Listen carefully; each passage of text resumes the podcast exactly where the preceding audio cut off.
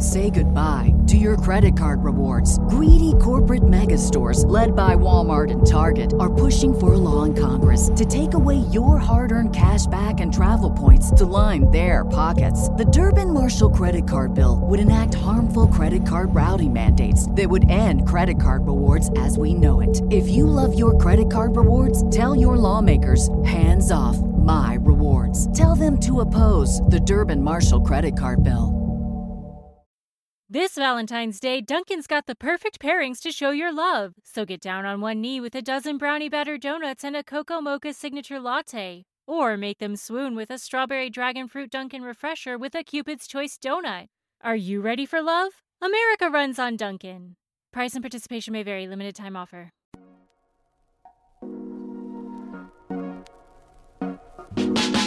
Welcome to the Kottke Ride Home for Tuesday, March 16th, 2021. I'm Jackson Bird.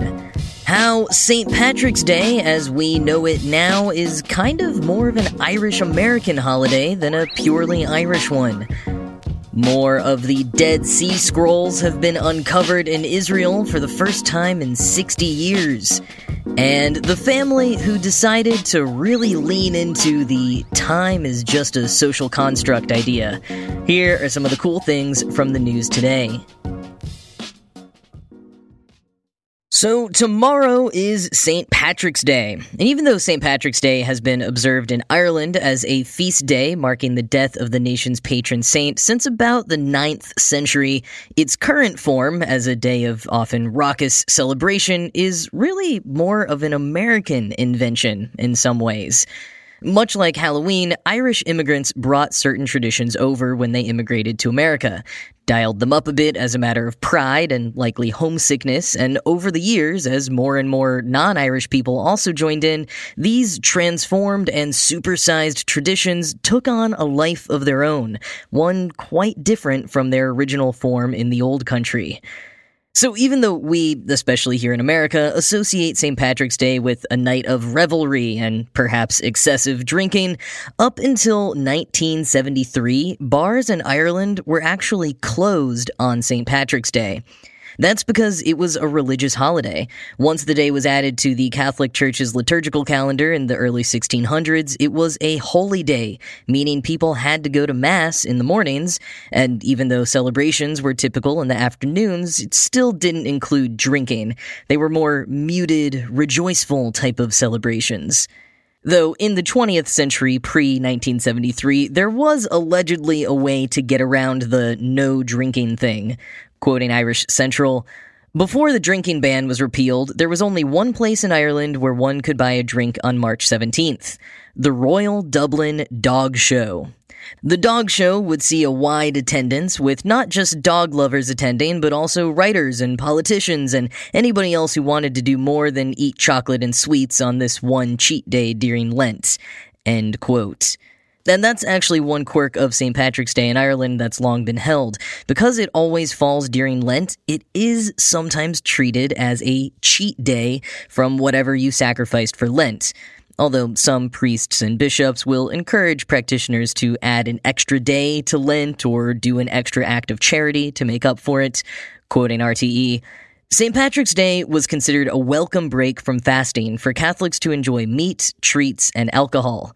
The alcohol consumed on St. Patrick's Day was known as Pota Phádraig, or St. Patrick's Pot. The tradition known as drowning the shamrock involves making a toast to St. Patrick and then tossing a shamrock over the shoulder for good luck. Most convenient considering that adults wore bunches of shamrock on their lapels. End quote.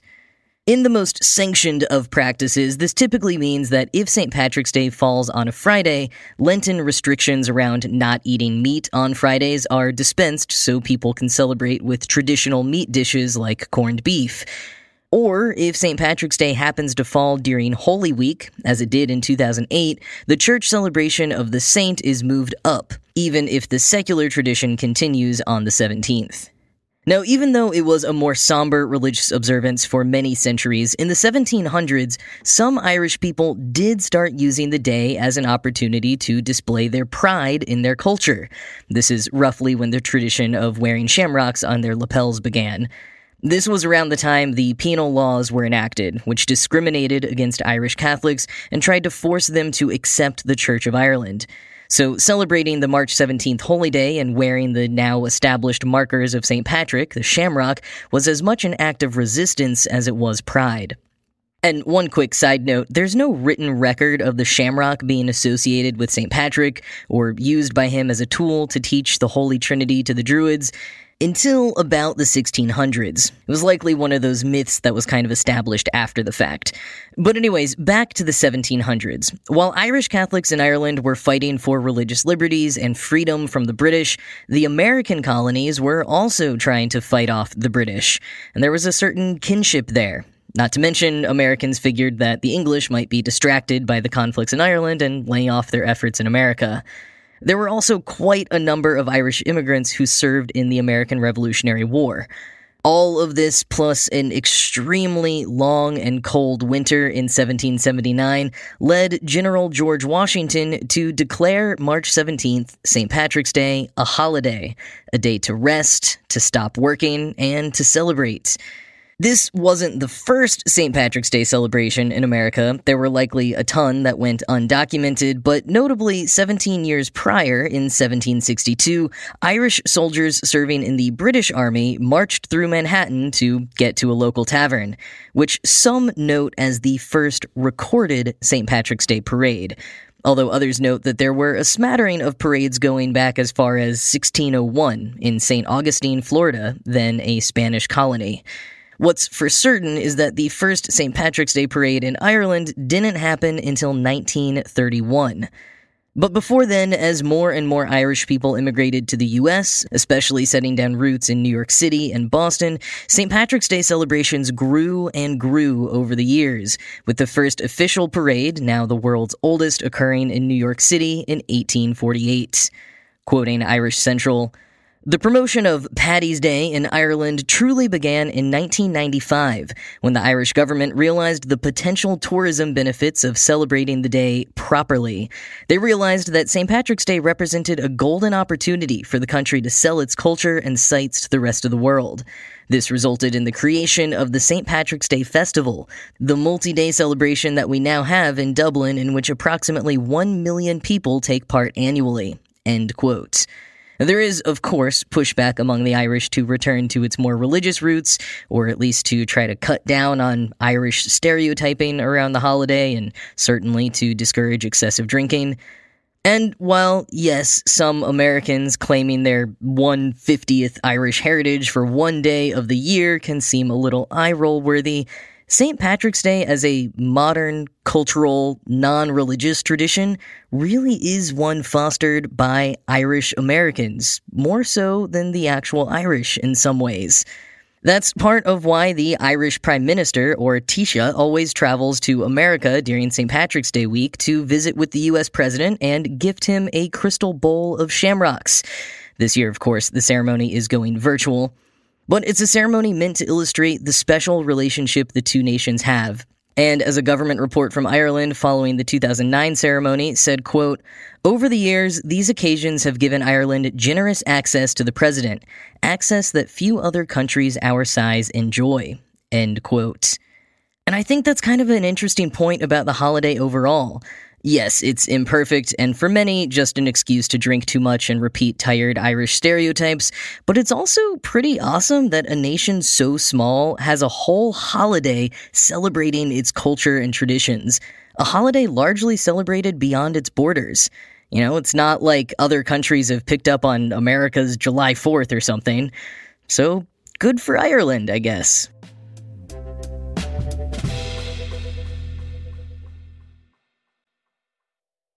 For the first time in 60 years, archaeologists have unearthed fragments of the Dead Sea Scrolls from the Judean desert in Israel and the occupied West Bank.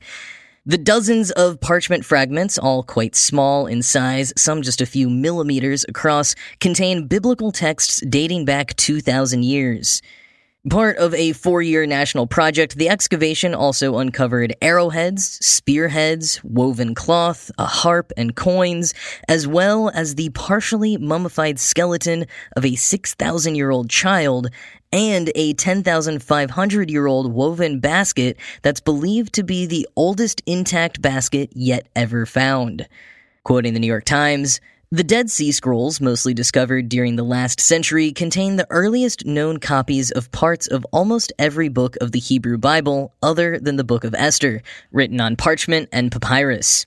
Dating from about the 3rd century BC to the 1st century AD, the biblical and apocryphal texts are widely considered to be among the most significant archaeological discoveries of the 20th century and remain the subject of heated academic debate around the world. The arid conditions of the Judean desert provided a unique environment for the natural preservation of artifacts and organic materials that would ordinarily not have withstood the test of time. End quote. These particular artifacts were found in the Cave of Horror, so called because 40 human skeletons were found there back in the 60s. Quoting NBC News, among the recovered texts, which are all in Greek, is Nahum 1 5 6, which says, The mountains quake because of him, and the hills melt. The earth heaves before him, the world and all that dwell therein. Who can stand before his wrath? Who can resist his fury? His anger pours out like a fire, and the rocks are shattered because of him. The Antiquities Authority said these words differ slightly from other Bible versions, shedding a rare light on how biblical text changed over time from its earliest form. End quote. And from the Associated Press, quote, the fragments are believed to have been part of a scroll stashed away in the cave during the Bar Kokhba revolts, an armed Jewish uprising against Rome during the reign of Emperor Hadrian between 132 and 136. When we think about the biblical text, we think about something very static.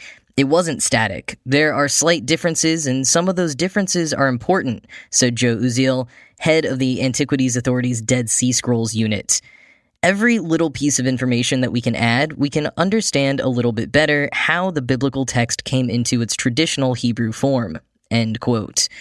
And quoting once more from the New York Times, the new fragments contain verses from Zechariah 8, 16, 17, including part of the name of God written in ancient Hebrew.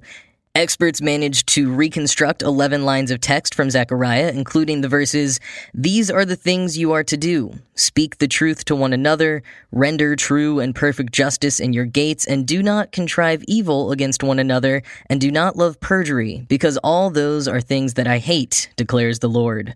Oren Ableman, a member of the Antiquities Authority team who conserved and studied the new fragments, described the artifacts as another small piece of the puzzle of the past.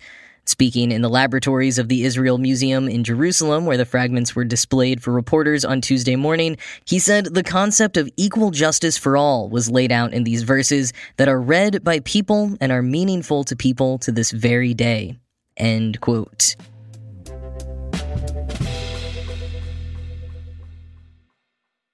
A lot of us have joked over the past year about time not existing anymore, referring to the many different tricks it has seemed like time has played on us, and days seem to both rush by and drag on forever. It felt like it was still April in mid November, and yet also that we weren't positive Halloween had happened yet. Well, one family in Connecticut decided to stop playing by Father Time's rules altogether, or at least stop playing by the government sanctioned time rules, anyways. When daylight savings ended in the US back in November, Tolly and Scott Richards just said, no thanks. Even though Connecticut is not one of the seven U.S. states and territories that forego daylight saving time, the Richards decided to opt out just for their household. It's an interesting concept, and I suppose the pandemic kind of makes it more doable than usual for a household like theirs where parents now work from home and the kids are homeschooled. But they're still having to convert time zones when they schedule calls or appointments, so it's kind of just like living in this state of suspended disbelief. That said, it's a pretty tempting concept. I mean, I really can't stand how dark it gets so early during the wintertime, and the Richards reported their winter feeling brighter and shorter than normal this year. Their experiment, which they say they'll repeat again this year, is one a lot of people are tempted by. In fact, nearly every year there's a bill proposed in the US Senate to make daylight saving time permanent. Such a bill was just proposed by a bipartisan group. You might remember that in 2018, Florida's legislature passed a bill with overwhelming support to make daylight saving time year round, and 15 other states have passed similar bills or resolutions, but it will require a federal act, as is being proposed, for any of those to take effect. I tend to be in camp daylight saving time all year round, mostly because I grew up a lot closer to the equator than I have lived as an adult, and I am still shocked and appalled every winter here in New York when the sun sets before 5 p.m. I do not like it. But, quoting The Atlantic, most health experts support ending daylight saving time, not making it permanent. Studies show that people get better sleep during standard time because the bright morning light and the reduced evening light make falling asleep easier. In the winter, a shift to daylight saving time would mean the sun wouldn't rise until after 8 a.m. in many places, which could make it difficult for people who need to get to early morning jobs and classes. Some studies showed that the sleep loss induced by daylight saving time is associated with an increase in heart attacks and strokes. When you get sleep deprivation, you start getting increased adrenaline and other hormones and inflammation that can contribute to stroke and heart attack, says Beth Ann Malow, a neurology professor at Vanderbilt University Medical Center in Nashville. Still, experts say the bigger problem for health is the changing of the clock, not the precise hour America ends up on. End quote. And that's really it. Changing the clocks is the biggest concern, and even though no daylight saving time might technically be the better move than permanent daylight saving time, it's the less popular option. Scott Yates, an entrepreneur and advocate for locking the clock, whichever way that lock goes, remarked on the Richards family's experiment saying, quote, Time itself is just the thing that we've come up with as a society so that we don't have to say, What time does your flight leave? Uh, you know, when the sun is two hands above the horizon. End quote. And after this past year, I think even more people are inclined to agree with him than before. We've all had a weird relationship with time during the pandemic, so maybe that ambivalence will turn into less resistance to the idea of locking the clock. Maybe the time is finally ripe for a federal act to do away with daylight saving time once and for all, or lock it in as permanent. And hey, if it doesn't, you can take a leaf out of the Richards book and just pretend it has. Also, a quick note if you are scheduling a call with someone who lives in a different country than you, or trying to watch a live game in another country or something, you should be aware that every country that does change the clocks does so at different times. While it just started here in the US and in Canada, most other nations are starting daylight saving time the last Sunday in March, or the first Sunday in April if you're Mexico and like to mix it up. Link in the show notes with all the nations listed for your reference.